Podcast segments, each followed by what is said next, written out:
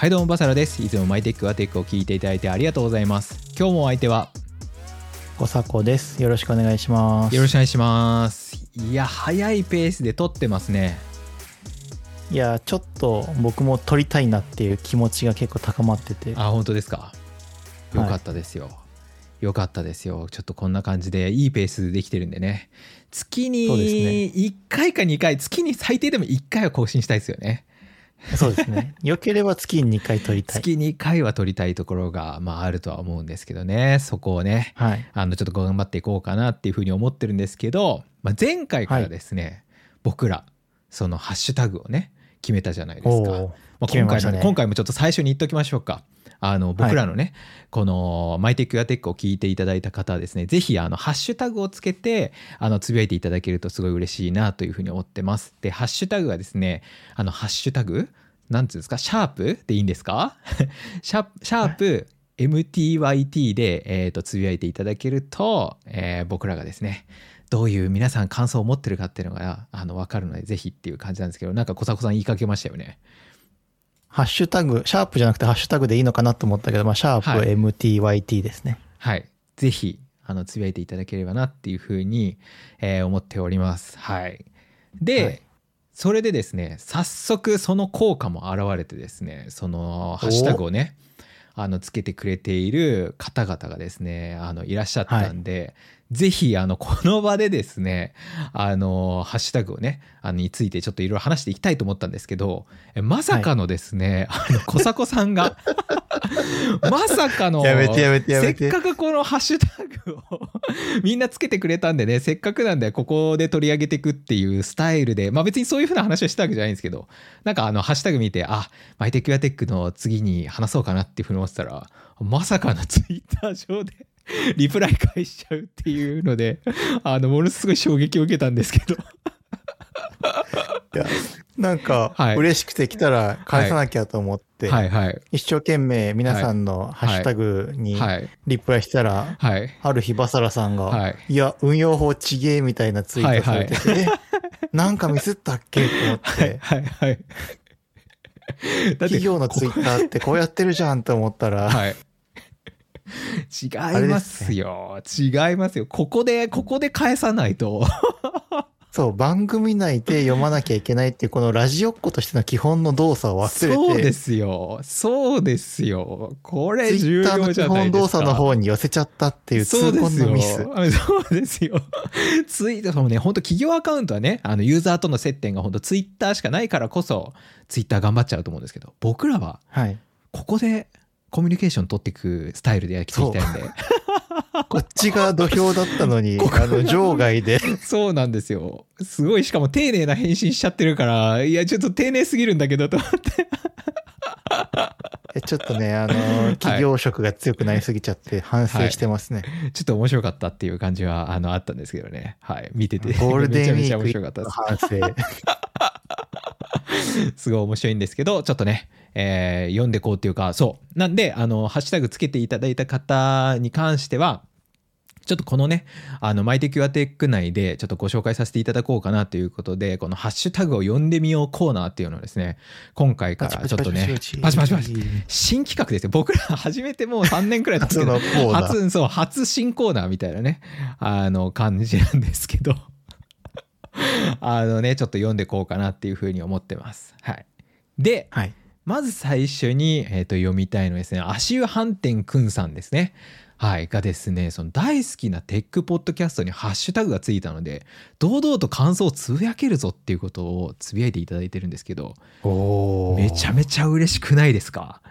めちゃめちゃ嬉しい。大好きなテックポッドキャストってもうそれだけでテンション上がりますよね。いやそうですよね。なんかそういう風にやっていただいてますし、あとしかもこの足湯飯店くんさんはポッドキャストやられてますからね。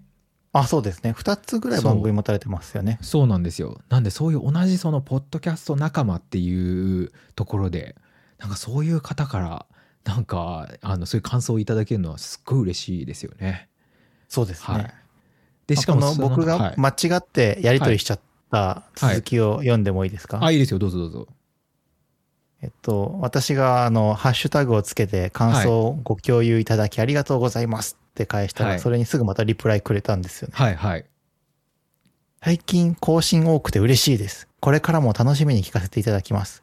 個人的にはマクドナルドの回が大好きです。笑。これね。データにも出てるんですけど、マクドナルドの回、はい、めちゃめちゃ人気ですよね。そうですね。橋尾飯店くんさん、初めにテックポッドキャストって言ってくれてるのに、はい、2回目のリプではマクドナルドが好きですって本音が出ちゃってるのがちょっとすごい、はいはいはい、いいなというかほっこりしましたね。いや、いいですよ。あの回は何が人気だったんですかね。なんか僕のなんかちょっと偏った何ですかマクドナルド愛みたいなのが出てたんですかね。愛情が、はい、出てましたかねあれは。そうですね、はい、でもやっぱこれ良かったっていう人やっぱ多い、データにも多いですし、そういうね感想も多いですよね、はい、やっぱね。そうですね、うん、はいということで、ね、次の感想いきますか。はい、じゃあ次じゃあ小迫さんどちらでもお好きな方、小迫さんからじゃあマイルドさんの感想いきますか。はいはい。私が読み上げる。あ、ぜひ。はいはい。じゃあ感想いただいたのはマイルド PTA 会長で R さんからいただきました。はいはい、感想は初めて聞いた。文脈がわからないことが多かったので最初も聞いてみようと思う。あとバサラさんの YouTube へのリンクも貼っていてもらえると助かる。っていうとこだったんですけど、まあ、確かにねこれを見た時に僕も確かにっていうのをすごく感じたので、なのであれなんですよ、僕らのポッドキャストの概要欄アップデートしましたよね、はい、しましたアップデートしたんですよ。なんかちょっとこれ聞いてマイルドさんのおかげですね。マイルドさんのおかげなんですよこれ。だからハッシュタグやってよかったな、このマイルドさんの僕投稿を見てつぶやき見て、はい、すごいよかったなって思ったんですよこのハッシュタグのやつ作って。いや思いましたね。そうだからその新規というか本当に完全にポッドキャストから来ていただいてる方で本当に初の人はやっぱはい、難しいというかなんだろうこの2人なんで喋ってんだろうみたいなそうですねそうっていうところがあるのでなんとですね今回からこのマイルドさんのつぶやきのおかげで概要欄を改善するっていうね、はいうん、割と初期の頃僕が適当に作った概要文だったんでいやそうだからすごい雑なんですよねなんかで、ね、説明が。そうですね、しかもコサコ誰だよっていうのは一向にわからないままエピソード60重ねてるんで。あそうなんですよ、誰っていう中でやってるんでこれはね、はい、ついに自己紹介もね概要欄の中でできるような感じになってたんで本当素晴らしい、ね、素晴らしい、こういったご意見いただけるのは本当素晴らしいなっていうふうに思ったんで本当ありがとうございますっていうところですね。ありがとうございます、はい。あと反省として対面で収録してるときは僕結構前提の確認をバサラさんにするようにしてたんですよ。はいはいはいはい。たとえ知ってたとしてもこれってこういう意味でしたっけっていう前提を確認してから収録するようにしてたんですけど、リモートになってどんどんその丁寧さがなくなって雑になってるので文脈がわからないって言われちゃってて超反省しました、うん、確かにその最初の頃はそういうなんかちょっと解説役の方に回ってられてる時の方が多かったですよね。確かにね。あ、そうですね。はい。うん。なんでそうあえて聞きますけどとかいうのもちゃんとやってくれてましたよね。はい、なんかね。そうですね。はい、だんだん面倒くさくなっちゃってたんで、もう一回ちょっとリセットして。いやなんかこうフィードバックやっぱり重要ですよね。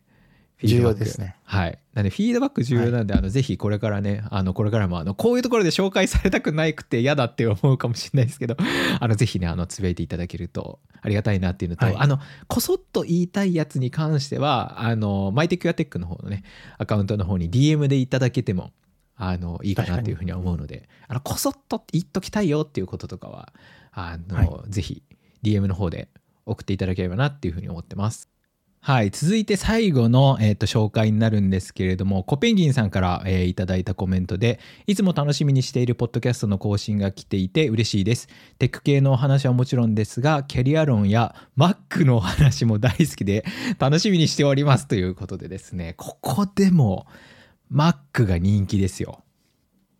これは僕の MacBook の話ですかね、はい、Mac っていやあれじゃないですか、マクドナルドの方じゃないんですかまあそうですよね、絶対そうですよ、絶対マクドの方だと思いますよ、マクドナルドの方だと思いますよ。そうだからやっぱねマックの回人気なんですよ。うん、いや本当すごい。60何回中1回しか撮ってないのにめちゃめちゃ人気っておかしなことになって。そうですよね。そんなにそうですよね。そんなに感じでないはずなのにっていうところはありますよね。はい。出現回数禁止してるわけじゃないですよね。そこはすごいなっていうのと、あとコペンギンさんなんですけれども、結構ですね、はい、多分割と僕の動画を初期から見てくれてる方だと思うんですよ、はい、割と多分 YM 田中さんとか、はい、ダピンチさんと同じくらい多分ずっとかなり長く僕の動画を見てくれている方でだと思います。はい。まあ、もしちょっと間違ってたら申し訳ないってとこなんですけど、確かそうだったと思うんですよね。はい、へえ。やったと思うんで、なんか、はい。コペンギンさんの感想でキャリア論も入れてくれてるのは、たまにあえて意識してトピックとして放り込んだので、はいはいはいはい、これは拾ってもらえて僕は嬉しかったですね。はい、あ、そうですね。なんかここら辺とかも我々結構好きな話、内容の一つですもんね。はい。はい、そんな感じですね。というわけで今回このお三方の紹介だけでしようと思うんですけど、はい、なんか拾っておきたいのありますか、小迫さんの中で。いや、まあ、引き続き皆さんこうやってはい、ハッシュタグつけて感想つぶやいてくれるとめちゃめちゃ嬉しいです。はい、そうですね。はい、めちゃくちゃ嬉しいんで、はい、小迫さんもはい、あまりリプライを開始しすぎないように。いや、本当。痛恨のミス。はい、痛恨のミスだったんで、はい。というわけで、はい、今日のね、中身に入っていこうかなと思うんですけれども。まずはですね、はい、もう小迫さんのこの話からどうぞ言っちゃってください、これ。ちょっとこれ読み方わかんないんで、一回読み方教えてもらっていいですか。NuPhy ですね、NuPhy。NuPhy。はい。じゃあ、今日一つ目のトピックで、今日は全般的にキーボードの話をしたいなと思っていて、はい、前回文房具、手で書くペンとノートの話をしたんですけど、はい、今日はキーボードの話でいこうかなと思ってます。はい。で、バサラさんのですね、NuPhy Air60 の動画見たらめっちゃいいなって思ったんですよね。まあ実際いいもんですからね。はい。はい。で、まあ、いろいろあって、NuPhy Air60 を手に入れました。ああ、よかったです。まあ僕が譲ったんですけどね。はい。そうそうはい。譲ってもらいました。はい。はい。買い取らせていただきました。おめでとうございます。ありがとうございます。はい、いや、僕気づいたことが何個かあって、はい、1個はロープロファイルキーボードの方が僕好きですね。あ、そうなんですね。はい。そうなんですね。低い方が。なんでかっていうと、前から言ってたApple の Bluetooth キーボードの結構前のやつずっと使ってたんですよ。はいはいはいはい。なんていうんだっけ、Apple ワイヤレスキーボードかな。そうですね。昔だとそうだったと思いますね。はい。はい。あれをずっと使ってて、あれが一番もともと打ち心地いいなと思っていたので、はい、なんかそんなにやっぱりこうもっこりしたキーボードじゃない方がいいなっていうのを思っていて、今回そのバサラさんに譲ってもらって触ってるとやっぱりすごいフィットするなと思ってめちゃめちゃいいです。それは本当良かったですね。良かったです。あと動画の中でも言ってたんですけど、この、はい、爪ついてるじゃないですか。はい、ついてますね。これもうちょっと詳しく言いたいんですけど、はい、なんて言えばいいんだろうな。キーボードの裏にですね、4つ足の爪が2、3センチぐらいのゴムのラバーの爪がついています。はい。で、これが損失スタイルって言って、MacBook の上に置いて使えるようにするための爪なんですよね。そうです、そうです。しかもぴったりはまるようになってますよね、それ、Mac に。そうですね、MacBook にぴったりはまるようになってて、通常のバサラさんがよく使ってる HHKB とか、僕がこの間まで使ってた、中華製のFuojiとかは、そのまま置くと、キーボードに干渉しちゃうので、バード電子の板を1枚挟んでから置くのが損失スタイルの基本になってるんですけど、これは爪がついてるんで、そのまま置いちゃっても大丈夫というので。そうですね。これすごい便利だなと思ったんですけど、これはもう主流ですか？いや、これはこのキーボードだけですね。あ、そうなんですね。はい。で、これはそれのために設計してるっていうふうに言ってるぐらいなんで。ああ、はい、損失スタイル用にってことですか？損失スタイルをデフォにするようにしてるっていう感じですね。ああ、そうなんですね。そうなんですよ。孫子スタイルの説明もした方がいいですか？孫子スタイルはもうあれ、僕の動画を見てくださいとかいやあれですけど、だからいいじゃないですか。その Mac の上にキーボードを乗っけたっていうだけでいいんじゃないですか。あ、そうですね。はいはい。これは通称孫子スタイルって言うんですけど、もう孫子スタイルが一発でかませるんで本当にいいなと思って買わせていただいてます。はい。でもなんかその爪の時挟んだ時に、はい、なんか若干その、はい、どっかキー押しちゃってたことありません？なんか最初乗っけた時、乗せる瞬間押しちゃいますね。そうですよね。そう、はい、僕なんかそれすげえイラッとしたのだけ覚えてますねせっかくぴったりになるのになんか乗せる瞬間だけなるのちょっとイラッとしたの覚えてますね。あ、でも最近なんでスリープモードから解除する1個前で乗せちゃうことにしてます、はい、ああ、そうなんですね。指紋解除できないか、それじゃあ、うん、いやでもできないな。まあまあ、まあでもとにかくいい。めちゃめちゃいい。よかったですよ。僕は意外とそのロープロファイルのその感じがあんまり好きなくて、やっぱり HHKB ぐらい高さがあった方がよかったなっていう感じですね。うん、あれキークロンってロープロファイルなんでしたっけ？いや、キークロンもロープロファイルもあって、普通の通常サイズのやつもありますね。はい、ああ、そうなんですね。はい、通常の高さもあるんですけど。両方使ってみたって感じですか？いや、ロープロファイルの方は買ってなかったですね。ああ、はい。バサラさんはその高さがある方がいいっていうのは何か理由があるんですか？いやー、なんかその方がタイピングしやすいなと思ったんですけど、多分高さがある方がいいっていうよりは、多分このなんでしょうね、 HHKB の高さがちょうどいいっていうだけかもしれないですね。なるほど。うん、それかもしれないです。はい。まあそんな感じで、そう、はい、今譲ってもらったというか売ってもらったって言っていいか悩みましたけど、まあ、バサラさんからこのNuPhy Air60 を譲ってもらって、はいはい、まあこの1週間めちゃめちゃ満足してますね。はい、よかったです。そんなはかどってるようで、いや、そう、無駄にね、バサラさんにスラックして迷惑かけてるんじゃないかっていう。いや、そんなことないですよ全然ただタイプしたいだけって人になってますね。はい、いや、よかったですよ。そういうの重要ですからね、仕事やる上で。そうですね。はい、まあ、そんな感じで今日はまあ僕のキーボード熱が高まってるので、はい、バサラさんのキーボードについても聞いてみたいなっていうとこもあって、はいはい、収録したいなと思ってるとこです。はいはいはい、ああ、全然バチコイっていう感じなんですけど、はい、じゃあいきなりいいですか、この質問から。はい、あ、いいですよいいですよ。はい。そもそもいつからキーボードをハマるようになったんですか？はいはい。あ、もうそのキーボードハマるようになったのは割と最近というか、その自分の人生の中で言うと、その社会人以降っていうところなんですけど、やっぱりウェブの会社入るとみんないろんなキーボード使ってるじゃないですか。はい、使ってますね。で、まあ僕最初の頃はその本当にそのデスクトップのパソコンについてた安いメンブレンのやつを使ってたんですけど、なんかもうあれでいいやっていうふうにちょっと思ってたんですけど、まあなんかこう給料とか入った時とかにで、はい、こう仕事がすごい立て込んでくると、こうなんかちょっとストレスが溜まってくるじゃないですか。はい。で、そうするとちょっとこう散財したくなるじゃないですか。なりますね。で、散財するにあたって、まあ当時のその給料とかだとパソコンとかもバーンと買うとかもできないので、なんかそのキーボード買ってみようみたいな感じで、はい、買ったのが多分そのキーボードを変えることのなんか最初のきっかけだったような気がしますね。うん、バサラさんって初め社会人の時営業されてたじゃないですか。はい、してました。で、今のバサラさんって、はい、まあ、ウェブデベロッパーとしてやりながら、キーボードって今 US 配列じゃないですか。はいはいはい、そうですね。営業時代はJIS 配列だったんですか？僕その前というか家にあるパソコンが US 配列だったんですよ。ああ、そうなんですね。そうなんですよ。初耳。そうなんです。US 配列のものをずっと使ってて、で、はい、なんであんまりなんつうのJIS 配列のものを触ったことがあんまなかったんですよっていうのもありました。はい。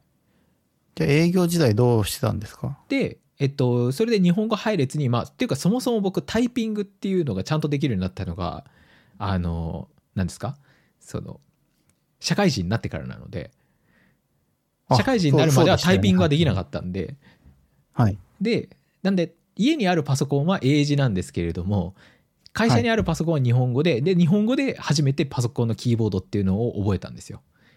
へー。で家に帰るとなんか違うっていうのになって、同じようにそのタイピングができないことに気づいたんですよね。はいはいはいはい、はい、っていうのが気づいて、でそれでなんですけど、その時はまだ日本語配列のものを会社では使ってました。おー、そうなんですね。一番最初に買ったのが多分ロジクールのイルミネートキーボードだったと思うんですよね。光るやつです。これどっかの回で話しましたね。はい。で、はい、その光ることに対してすごい嬉しかったというか光るんですよこのキーボードみたいな。当時すごい先輩たちからバカにされた、はい、何が楽しいのみたいなとかをこうすごい言われてたんですけど、確かロジクールのイルミネートキーボードを買ったんですよ。へえ。そうですそうです。でそのあたりぐらいから家のキーボードと会社のキーボードの形が違うことに対して気づき始めてるんですよ。おー。っていうのがあるのと、あと前の先輩たちがみんな使っているその HHKB というものがちょっと気になりだすんですよ。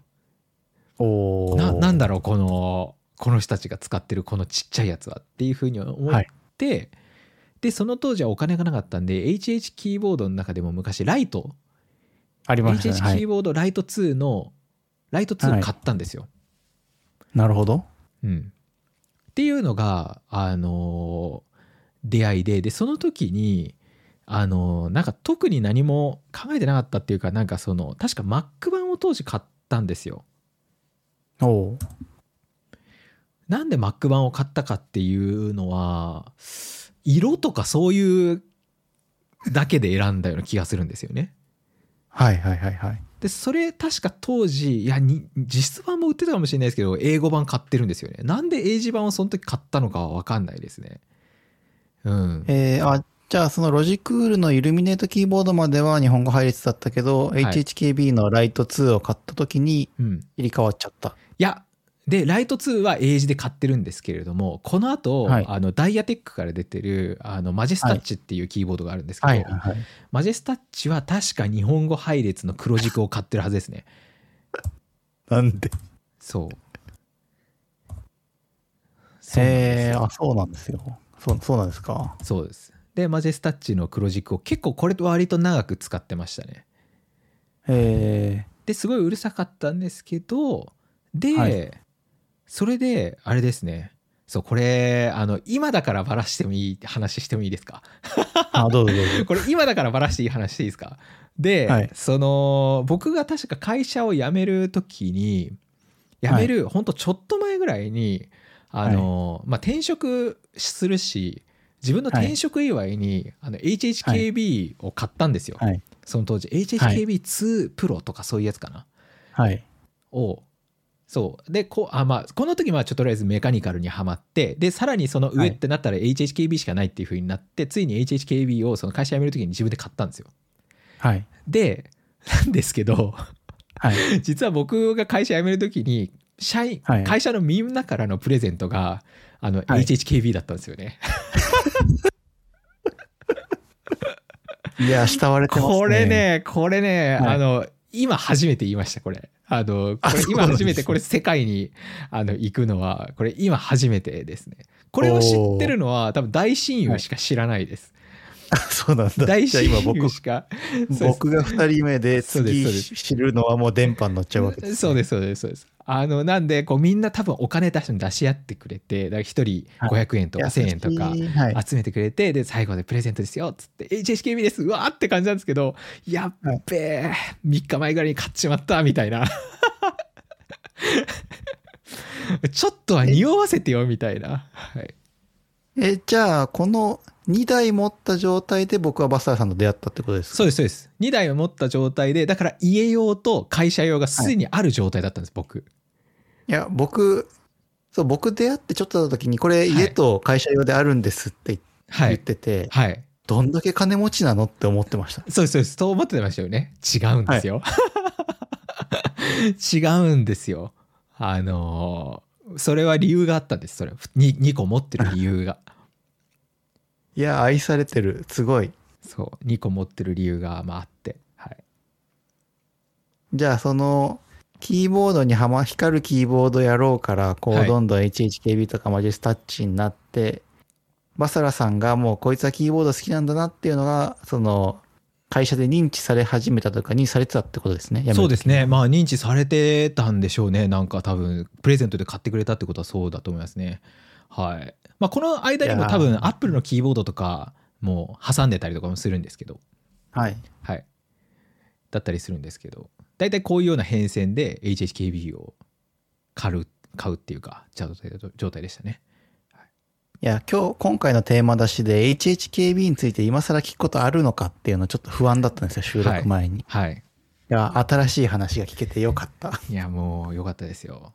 でこれでも HHKB が2個問題っていうのはもう一回発生してるんですよ、はい、2019年にそうでしたそうですよそうですよ。で、まあ、その後に僕 HHKB の確か Bluetooth 版が出たんですよ。はい。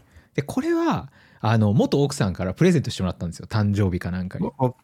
僕それは覚えてるというかはい、買ってもらったんですよっていうのをすごい嬉しそうにオフィスの7回か13回の頃になんかすごいその覚えてそうそう。で買ってもらって、でその後2019年に今のこの HHKB のハイブリッドタイプ S っていうキーボードが出たんですよ思い出した。で2019年にそれで HHKB ってそのイベントをね毎年やってるんで、はい、で僕イベントに行ったんですよ、はい、でそしたら HHKB のねこのプロフェッショナルの、ハイブリッドタイプ S がまあ先行で確か1週間か2週間ぐらい早く発売されて、はい、さらに割引もされてるみたいな感じだったんで、はい、もう速攻で買ったんですよ。確か35,000円ぐらいするんですけど、それをその場で即買いしたんですよ、はいはい、そうでやったって思ってたら最後にこう飲み会のねこうビンゴ大会みたいなのがねそのイベントで最後あったんですけど、なんとそこで当たるっていうね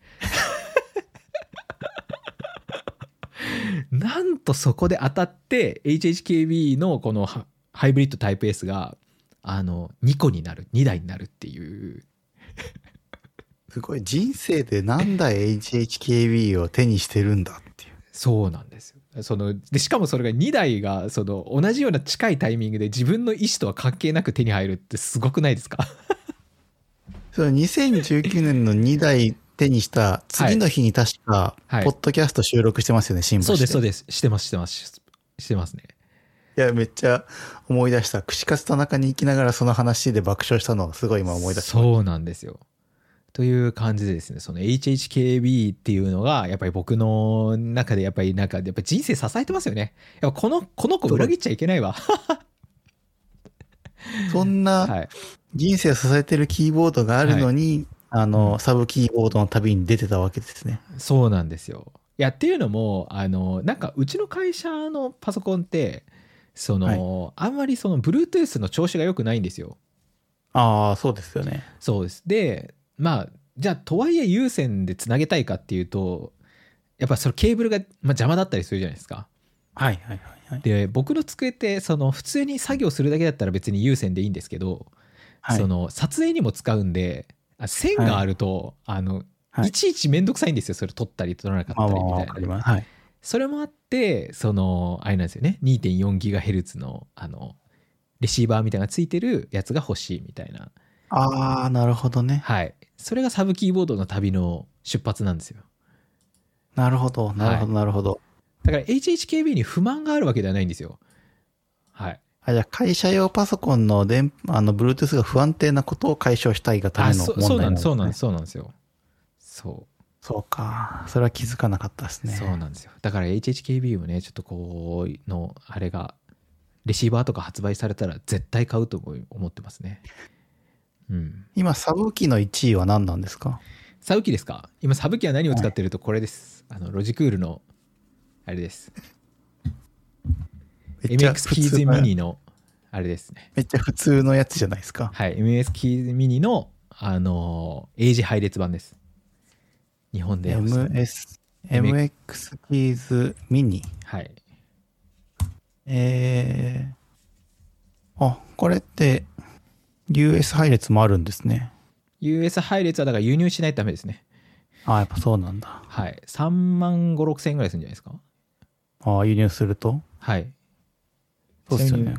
僕は eBay で買ったんです。そんな高く買ってないです。おお。いや、これいいですよね、このシリーズ。そうですね。やっぱこのシリーズはすごいいいですし、ロジボルトっていうレシーバーがいくつも買えるんで、その会社用の Mac とはい、Windows PC2 つに使えるんですごいいいと思ってます。ああ、なるほど。はい。素晴らしい。はい、いや、だいぶちょっと今日は満足するぐらいバサラさんのキーボードの旅をこうキュキュッと聞けた。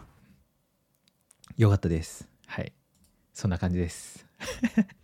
じゃあこのままキーボードから派生してメモアプリとキーボードってまあセットというか文字を書く我々にとっては必須なツールかなと思ってて、まあ僕は基本はバサラさんの受け売りでしかメモアプリを選んでこなかったんですけど、はい、ちょっと質問。メモアプリ今何使ってますかって話をちょっとしたいです。はい。で僕はバサラさんと働いた時は、まあ当時時代がね、まだ2014年15年とかだったので、はい、会社のパソコンにエバーノート入れても、ホワイトリスト申請したらエバーノート入れてもよかったんで、エバーノートとアトムを使ってました。はいはいはい。で、アトムの方の保存先をなんか会社のドライブかなんかにして、はい、会社のメモは全部アトムで取ってて、それでしばらく結構良かったんですけど、オンライン大学院を始めた時に、まあ書くという行為が爆発的に増えて、うん、書く専用のアプリがないとちょっときついなと思って、バサラさんに相談して紹介してもらったのが iA ライターでしたね。はいはい。あの当時、バサラさん iA ライターって、僕に紹介してくれた時にはもうすでに長年使ってたって感じだったんですかね。割ともう長く使ってましたね、あの当時 IA ライターは。はい。あの頃って IA ライターともう一個なんか蝶々みたいなアプリの2強じゃなかったですか？ユリシーズですかね。あ、そうですね。あ、それです、それ。はいはいはいはいはい。そうですね。なんかあれは今両方ともユリシーズ、はいはい、もう生き残ってるんですか？ユリシーズまだあるんじゃないですかね。結構割と売れてたアプリですからね。そうですよね。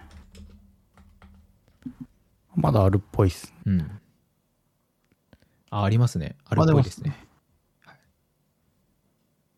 まあでも僕はそこでバサラ教だったので IA ライター使って。はい。IA ライター結構長くて、なんで2015年から2021年まで使ってましたね。はい、うんうんうんうん。だいぶ使い込んでますね。6、7年愛用して、で、で、スマホを、今回 Android にしたら、iA ライターの Android 版って、なんでしょう、いろいろとデータを同期させようとすると有料にならなきゃいけないんですけど、はい、iA ライター Android 版が高いんですよ。で、まあ、パソコンのやつは有料版で買ってるけども、Android 版まで買う気しないなと思って、この今年の春にシンプルノートに移行しましたね。ほんと最近に移行したんですね。いや、ほんと最近ですね。へえ。まあ、なんか、で、シンプルノートってのは、オートマティックって会社が作ってて、ワードプレスを作ってる会社が作ってるアプリで、同期も結構早くて、で、iPhone、Android、Mac、Windows、どれでも。はい。使えるので汎用性も高くて気に入ってますね。うんうんうんうん、マークダウンですし、でも唯一不満なのが Mac 版で使うときに横幅が3分の1より小さくできない。なんでしょう、どこまでも小さくできないんで、結構その幅をが最後ミニマムするときに固定されちゃうのはちょっと不便だなと思いますけど。同期性とか使いやすさ的には結構満足してます。まあ、でも書いてて気持ちいいなっていうのはやっぱ iA ライターの方が10倍ぐらい気持ちいいですけど、まあ、ちょっとそこは我慢してる感じです。まあ、iA ライターの方がまあなんかマークダウンのエディターとしての完成度が高いですよね、あれはね。そうですね。うん。うん。そうですね。なんて言うんでしょうね、書く気になりますよね。なんか書く気になりますね。書くことに集中できますよね。うん、はい。僕なんか多分割となんでしょうね、なんかそのマークダウンを書き始めた頃とかってまだそんなにマークダウンエディターがすごいなかったんですけれども、なんかもっと大量に結構ブログとかを更新してた頃とかはすごいそういうエディターとかを探してた時期はありましたね。そういう時に確か iA ライターの本当初期版みたいなのを使ってたのを覚えてますね、うん、はい。一応リスナーのためにマークダウンについてちょっと説明してもらってもいいですか。マークダウンっていう記法ですね、簡単に言うと。で、まあ普通にそのワードとかにも例えば見出しとか、あとはその何ですか、はい、ああいうふうな点々って何ですか、はい、あそこのドットみたいなのとか、はい、123みたいなのとかがあると思うんですけど、それとかを、まあ、特定の記法にするとそれが表示できるっていうような書き方ですね。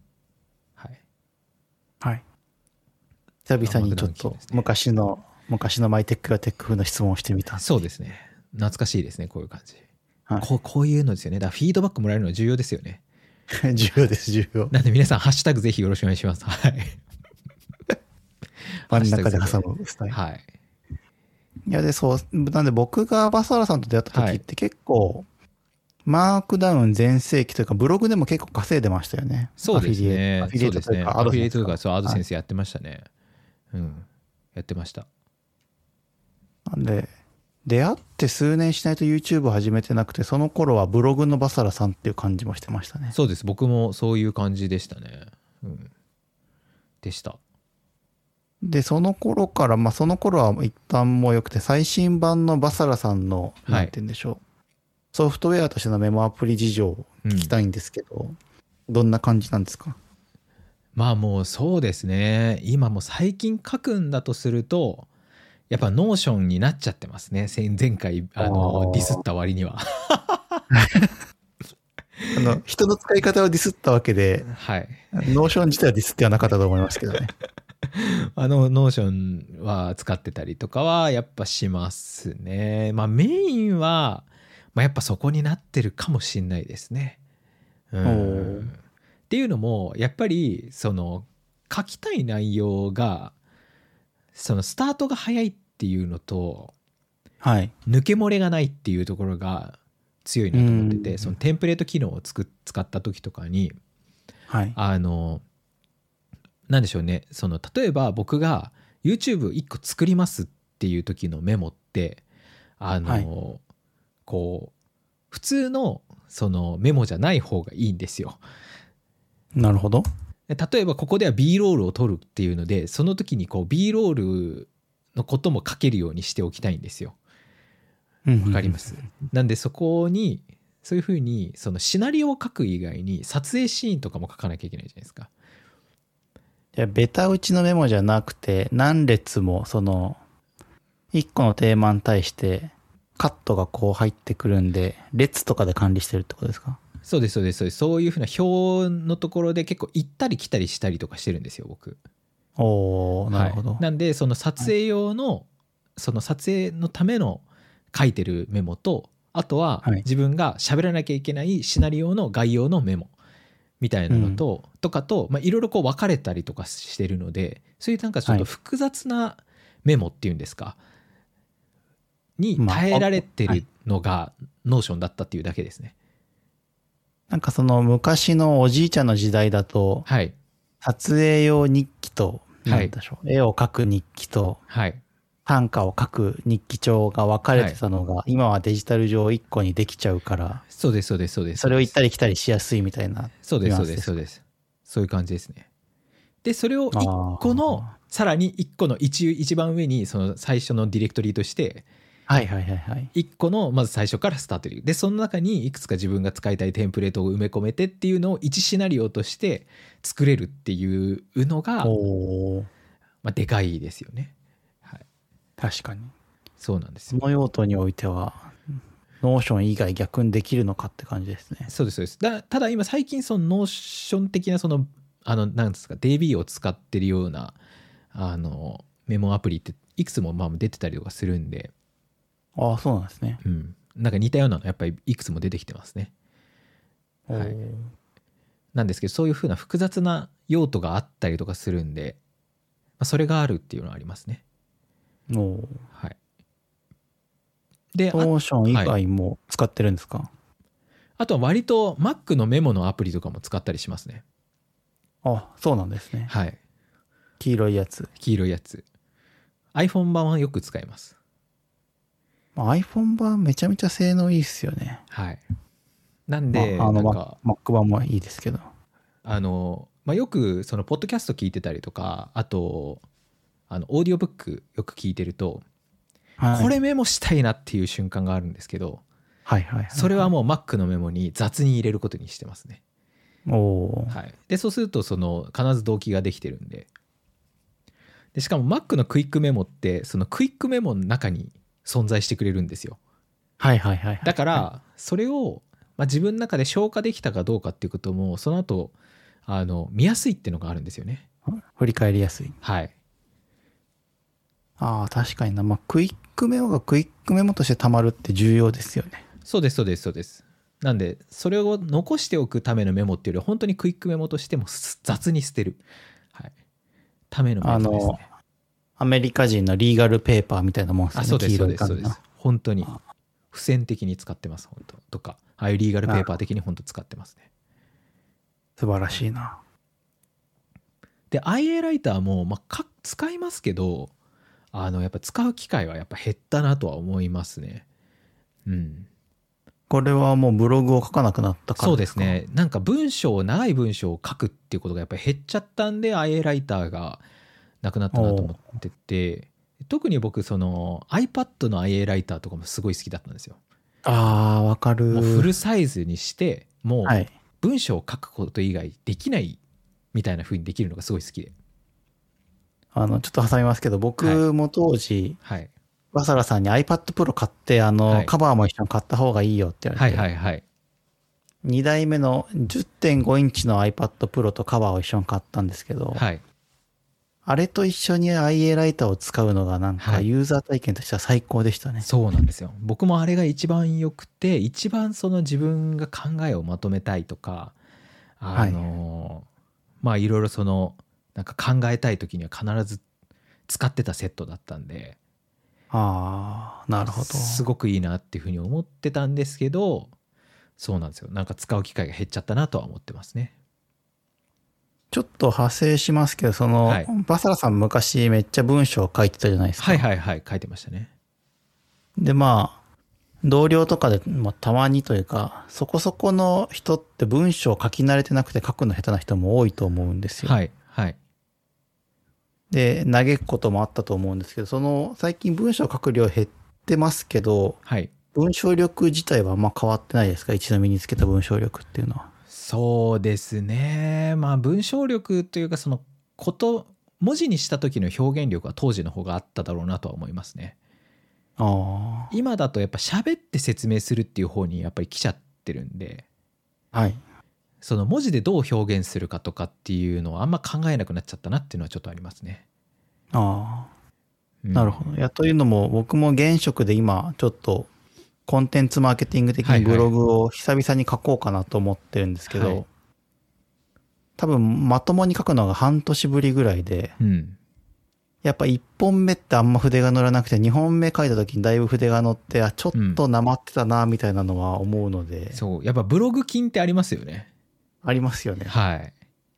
あります。絶対あると思う、ね。自分も乗らないとこういいストーリー展開にならないみたいなのは結構あって、うん、ありますね。今戻って1本目リライト中なんですけど、はいはい。いや、ちょっとそういう話をしてみた感じ。そうなんですよ。なんで iA ライターが結局そのなんでしょうね、考えながら書くで読みやすい文章になってるかっていうのを見直すっていう時には iA ライター良かったんですけど。そういう用途がやっぱり減っちゃって、はい、で何かを考えるときにはやっぱりバレットジャーナルとかその紙とペンになっちゃったってとこがあるかもしれないですね。おー、なるほど。うん、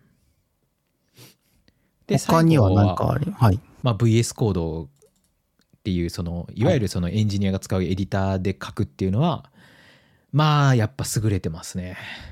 うん、VS コードってビジュアルスタジオコードでしたっけ？あ、そうですそうですそうですそうです。マイクロソフトのやつですよね。そうですそうですそうです。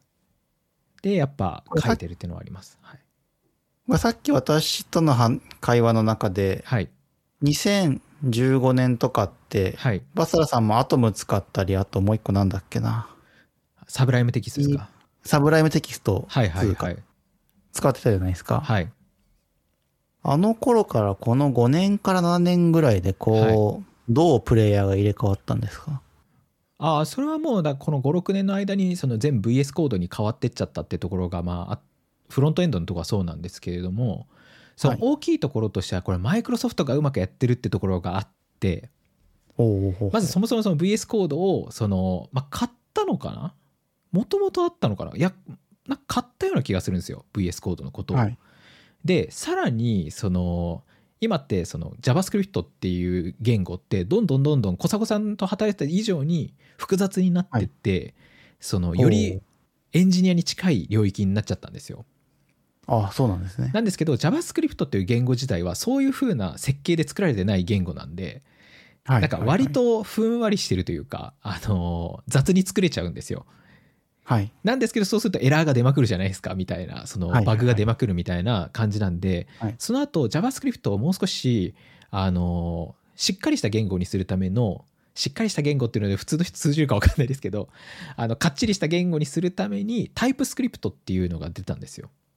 お、その TypeScript が出始めたぐらいで僕会社辞めましたもんね。そうです。でこの TypeScript がこれ MS 製かなかと思うんですけれども、はい、でこのタイプスクリプトが実はエンジニアの中でやっぱりすごいいいっていう風な感じになってた時に、タイプスクリプトが持ってるのが MS で、その VS コードの中にタイプスクリプトの機能というか、そのが使いやすいような機能をうまくインテグレーションしたら、はい、みんなその VS コードを使うようになってっちゃったっていうので、その MS の戦略に乗ってる感はありますね。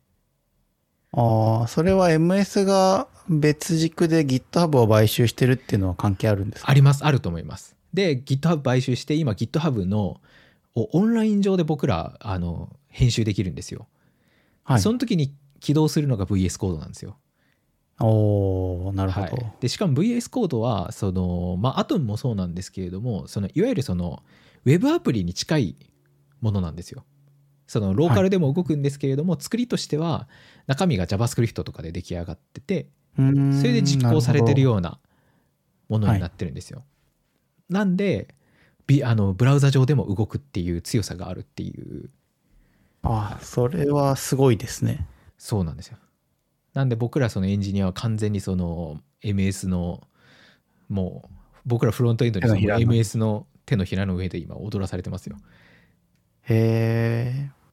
いや、この辺ってやっぱマイクロソフトってしたたかだし、したたかですね。5、6年でビジネスガラッと変えるのが本当うまいですよね。そうなんですよ。本当 MS はすごい。マイクロソフトはすごい。うん、もうマイクロソフトすごい。すごい思いますけど。そう、いやなんかね、アップルはね面白いと思いますけど、やっぱ MS はすごいですよ。うん。賢いですよ、あそこは。そうですね。うん。なんか企業としての強さが違うような気がしますね。そうですね。うん、いや、リンクトインだけ今後日本展開どうするんだってのは気になりますけど、まあそれを除いて本当 MS はすごいなっていうのは思います、ね。うん、思います。でこの VS コードがなんでいいかっていう話だけちょっとしようかと思うんですけど、はいまあ、なんでいいかっていうとなんていうんですかね今までの例えば他の今の iA ライターとか、まあ、ノーションはちょっと違いますけど要はプルリクみたいな世界がエディターの中に持ってこれるんですよ。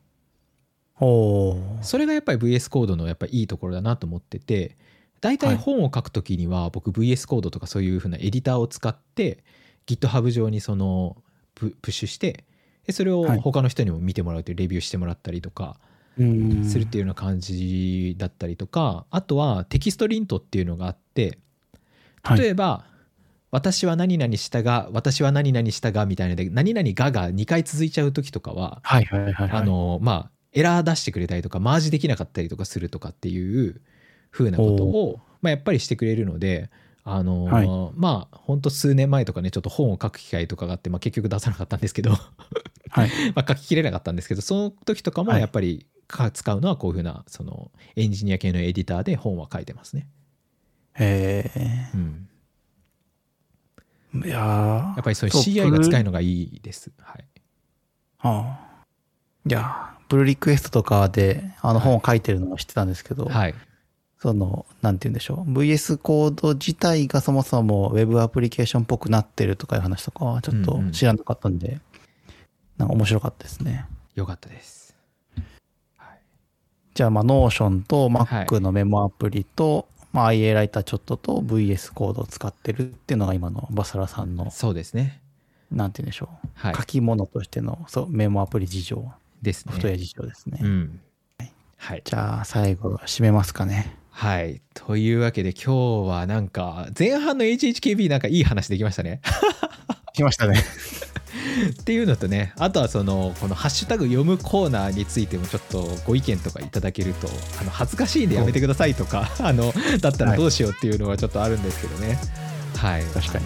ぜひそこら辺の感想とかも一緒にいただけると、僕らのこのポッドキャストがよりこうね良くなっていって皆さんにも聞きやすくなるかなって思うので、はい、ぜひぜひよろしくお願いいたします。